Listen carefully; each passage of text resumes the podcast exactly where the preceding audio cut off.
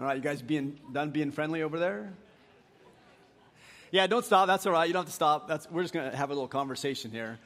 Um, all right, so uh, let's see. We're going to look into scripture in just a minute. Before we do that, how many fathers are in the house? Yeah, woo is right. That'll woohoo for the dad. That's awesome. Uh, I want to pray for you guys who are dads. Hope you have a great Father's Day. And uh, those of you who are not fathers, I hope you have a great Father's Day, right? Moms, wives, you know, anybody, I'm glad, I hope you have a great Father's Day because it's a day and we should have fun today. So I want to pray for you guys, all of you, and then we're going to look into Scripture together, all right? Father in heaven, thanks so much for your goodness to us. Uh, as it's Father's Day, we can honor you as our Father. You are the perfect Father. Uh, you know exactly what to do in every situation. You do it. You love us with an everlasting love, and that is remarkable uh, considering the road that we walk sometimes. So thank you for your great love for us. Lord, for those who are dads among us, thank you for them. I pray for them today that they feel honored, but I pray for them every day that they would honor you and they would uh, choose to follow a path that you are on, that they would choose to follow Jesus every single day and become more faithful, more productive as followers of Jesus every day. Lord, there may be some among us who are not dads who would like to be, and I, I just pray for them too that you'll grant the desire of their heart. But for every one of us, uh, may we feel your presence today. Whatever situation we're in life, whatever's going on in our world, uh, may we feel your presence today and live in it and celebrate it and honor you together.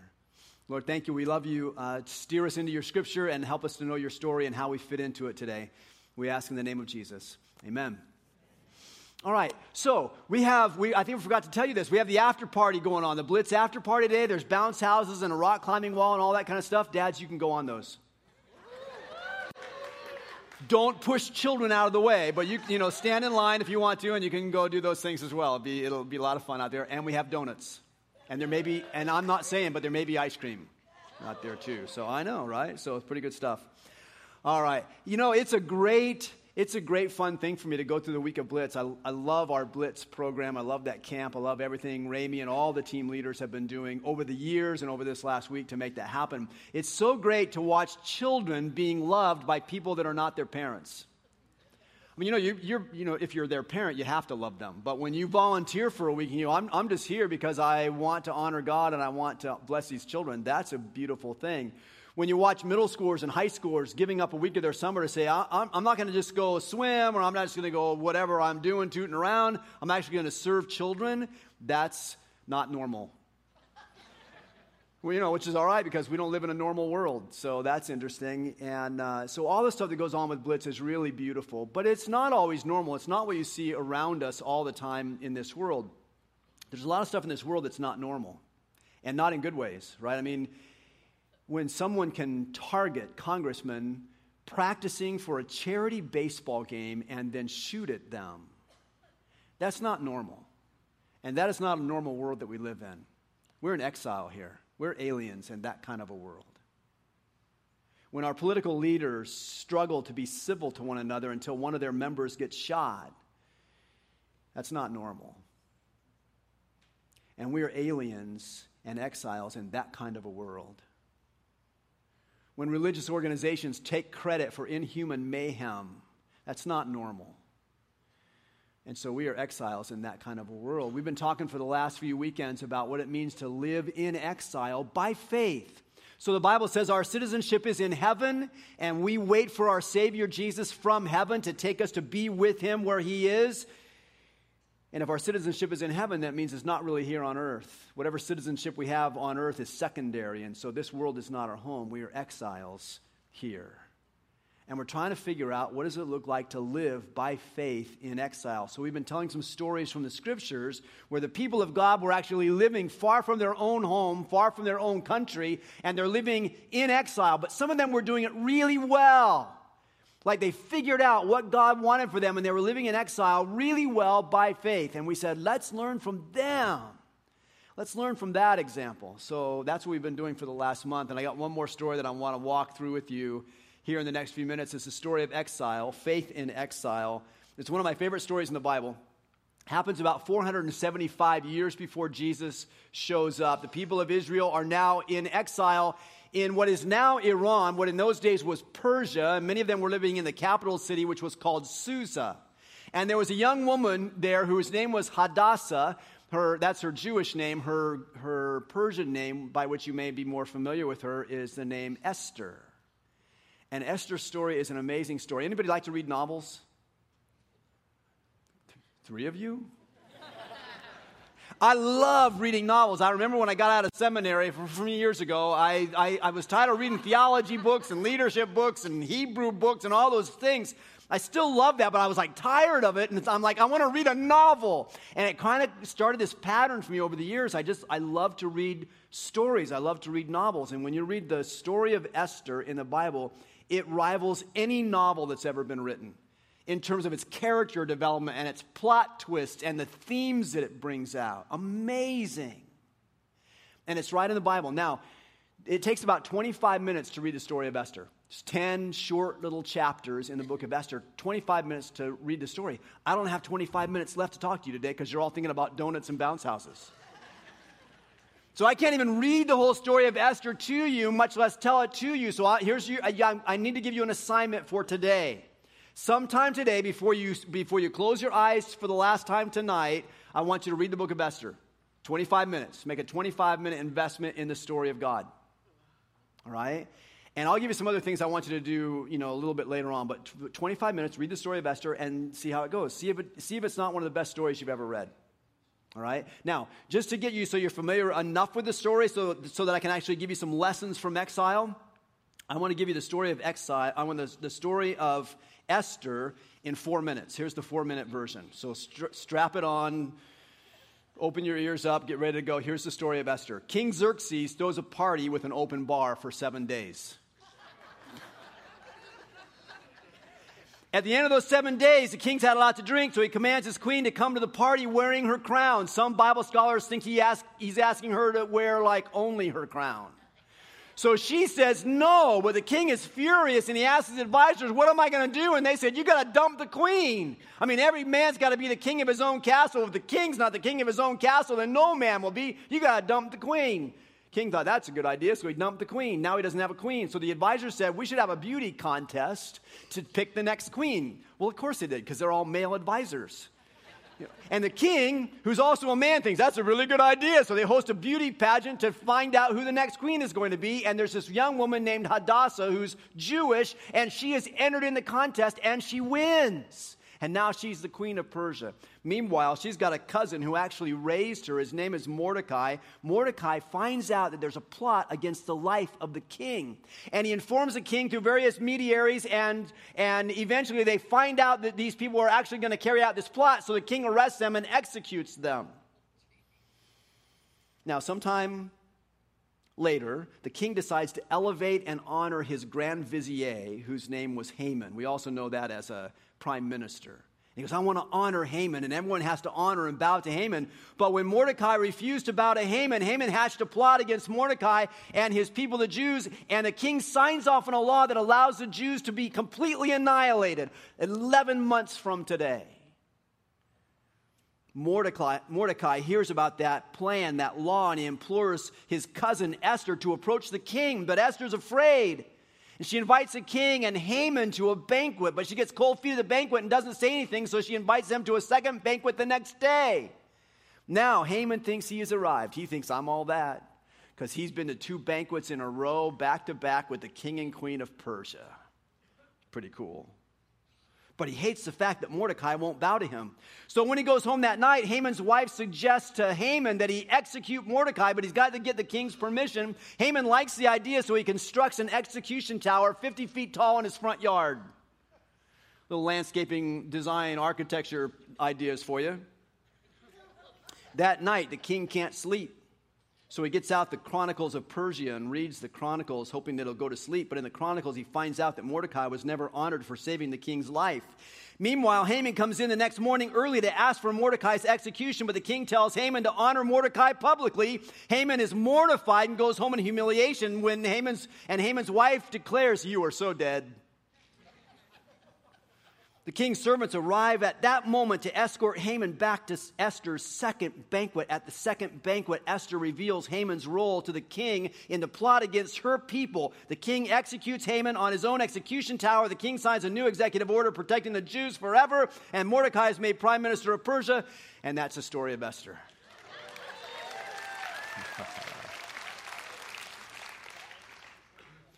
it's even better when you read it.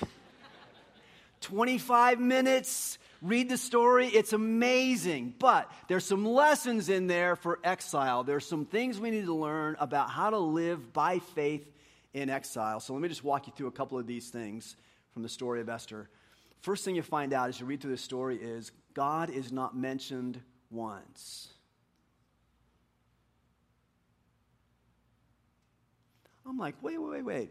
This is in the Bible. This is a story in the Bible. God is not mentioned once. God is not mentioned when Esther wins the beauty pageant. God is not mentioned when the plot is hatched to destroy the Jews, God's people. God is not mentioned when the queen asks all the people to fast for her. God is not mentioned when Haman has a grudge against Mordecai and Mordecai won't bow to Haman and that all, that all escalates. God's not mentioned once. God is not mes- mentioned even when the Jews are rescued. God is not mentioned one time in the story of Esther. Here's a lesson for exile. When living in exile, never imagine that God is missing.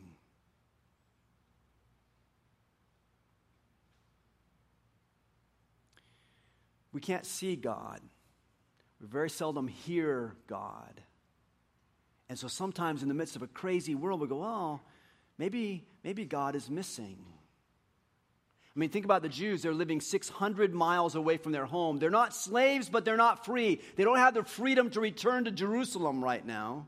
They have no temple into which they, into which they can, in which they can worship their God. And they're not allowed to write God's name in their own literature during this time in exile. But they never imagined that God was missing. We live in a crazy world today. And sometimes the politics of this world are so ugly and so insane that we imagine that God has gone missing. Sometimes your work life can get in so much upheaval. Sometimes you lose a job or you lose income or things go sideways with the boss, whatever those things are, and you go, God must be missing. Sometimes your family blows up. You never saw it coming. Not when you stood at the altar, not when your firstborn was born. You never saw it coming. But it blows up. And sometimes you go, God must be missing. Sometimes your health goes sour.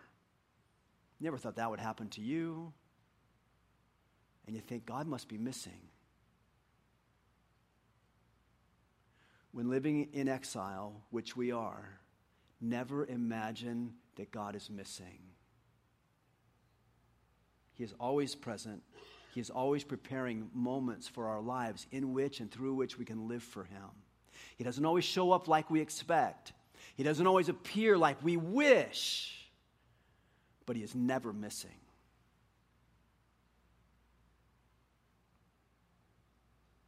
Let me tell you, let me read for you a conversation that happens between Esther and Mordecai uh, now, the, the, the, conversation is not direct because she's in the palace and can't right now get out, and Mordecai's outside and can't right now get in. So they're doing this conversation through a mediary whose name was Hathach. Uh, Esther chapter 4, verse 9, describes this conversation. It says, Hathach went back and reported to Esther what Mordecai had said. Then she instructed him to say to Mordecai, All the king's officials and the people of the royal provinces know that for any man or woman who approaches the king in the inner court without being summoned, the king has but one law that they be put to death unless the king extends the golden scepter to them and spares their lives. But 30 days have passed since I was called to go to the king. When Esther's words were reported to Mordecai, he sent back this answer Do not think that, do not think that because you are in the king's house, you alone of all the Jews will escape. For if you remain silent at this time, relief and deliverance for the Jews will arise from some other place, but you and your father's family will perish. And who knows? But that you have come to your royal position for such a time as this. Esther says to Mordecai, You just can't sashay into the presence of the king. You just can't waltz right into the throne room of the king and say, Majesty, I'm here. You just can't do it even if you're the queen. I haven't been, I haven't been invited to the king's presence for a month. You can't just waltz in there. Mordecai sends a message back to her. He says, Look, don't think that just because you live in the palace that you're safe. Don't think that just because you live in the king's house that you're safe. God will rescue his people. God will show up. God is not missing. And if deliverance doesn't come from you, through you, it will come through someone else. And who knows? Maybe you arrived at your position for such a moment as this.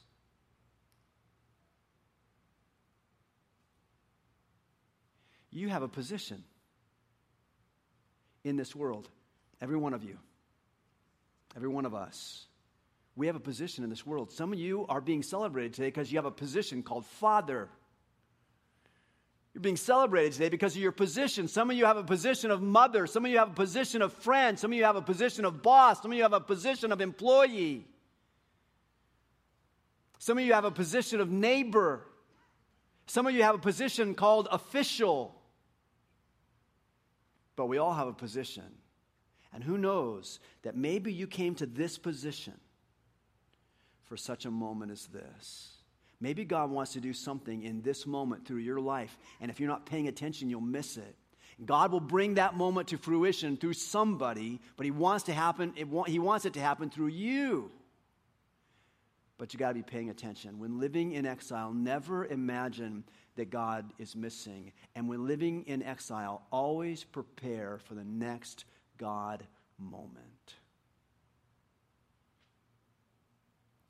Live your life ready for the next God moment. Now, I want to ask you a question. I don't mean to be rude by this question at all, but are you slow? See, see it's just a little bit of a kind of like a unfortunate question. No, what I mean to say is, are you slow like me? Do you ever get a spot in your life where, you know, something happens and a day and a half later or two and a half days later, you're like, oh, I should have said that. I missed that opportunity. You, you know that? Are you ever slow like that? Like, oh, yeah, hindsight's beautiful, but I'm not. Because I missed that one. You ever miss the moments that come into your life? Do you ever miss the God moments that He presents in your life because you just weren't paying attention? When living in exile, always prepare for the next God moment. Mordecai said to Esther, maybe, who knows, maybe you came to your position for such a time as this. Dads, maybe you're a dad just because God's got moments in your children's life that He wants you to lean into. Friend, maybe you've come into that position in those relationships just because God has some moments that He wants you to lean into. But you have to be prepared for them because most of us are slow on the uptake and we miss the moment. When living in exile, always prepare for the next God moment. Now, how do you do that? Because maybe you're like me and you're a little slow on those things. You, you, you miss those things. So, how do you get ready for those things? Let me just give you something to do. Sometime today, you're going to take 25 minutes and read the book of Esther. We, we, we talked about that already. We agreed. We agreed I said it, we agreed. I, that's how it rolls, I guess.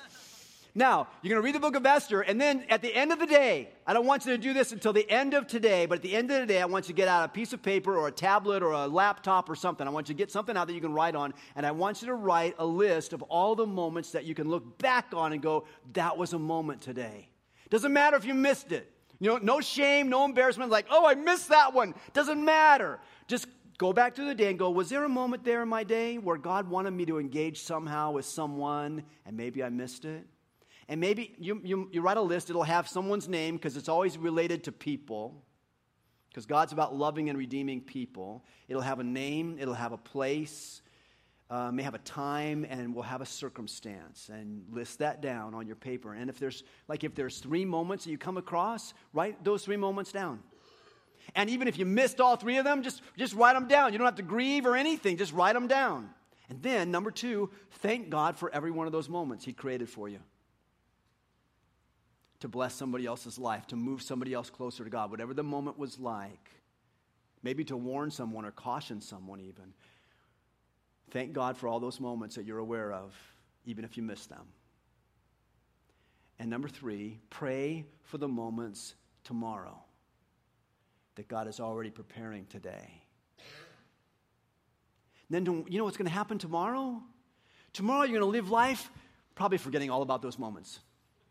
Except at the end of the day, you're going to go through the process again. You're going to write the moments that came down that day, and you're going to thank God for those moments that came that day. And after you do this two days or three days, what you're going to find is there's a pattern to those moments. And after a while, if you keep praying for the moments for the next day, after a while, when you get up in the morning, you go, Where's the moment? And you're going to have your eyes open and your ears open. You're going to capture some of those moments. You might still miss some of them, but you're going to capture some of them as well. And if you keep doing that, you'll be leaning into the moments that God has given to you. Who knows? But maybe you came to this place and this position for such a time as this. Esther didn't know when she won a beauty pageant but God had been setting her up for years for that moment. God has been setting you up for years for some of the moments that are coming tomorrow. And for you to be there and be ready, you have to have your eyes open. Write down a list of your moments at the end of the day. Thank God for those moments that came and pray for the moments that are coming tomorrow. When living in exile, never imagine that God is missing. And when living in exile, always prepare for the next God moment. Jesus, I pray for us today that we would be ready. We would be ready because our eyes and our ears and our hearts are open to you. We, we would be ready because we've been training ourselves to be ready for those moments. And Lord, I just think with as many people as are here this weekend at Lakeside, there's some amazing moments that you've got laid out for us. And we just don't want to miss those. We know we're living in a strange world. We know we're living in a world that's been damaged. We know that we are exiles in this place. But you have a place for exiles, you have a place for aliens here. And you have a mission for us. And that mission is fulfilled moment by moment by moment in our lives.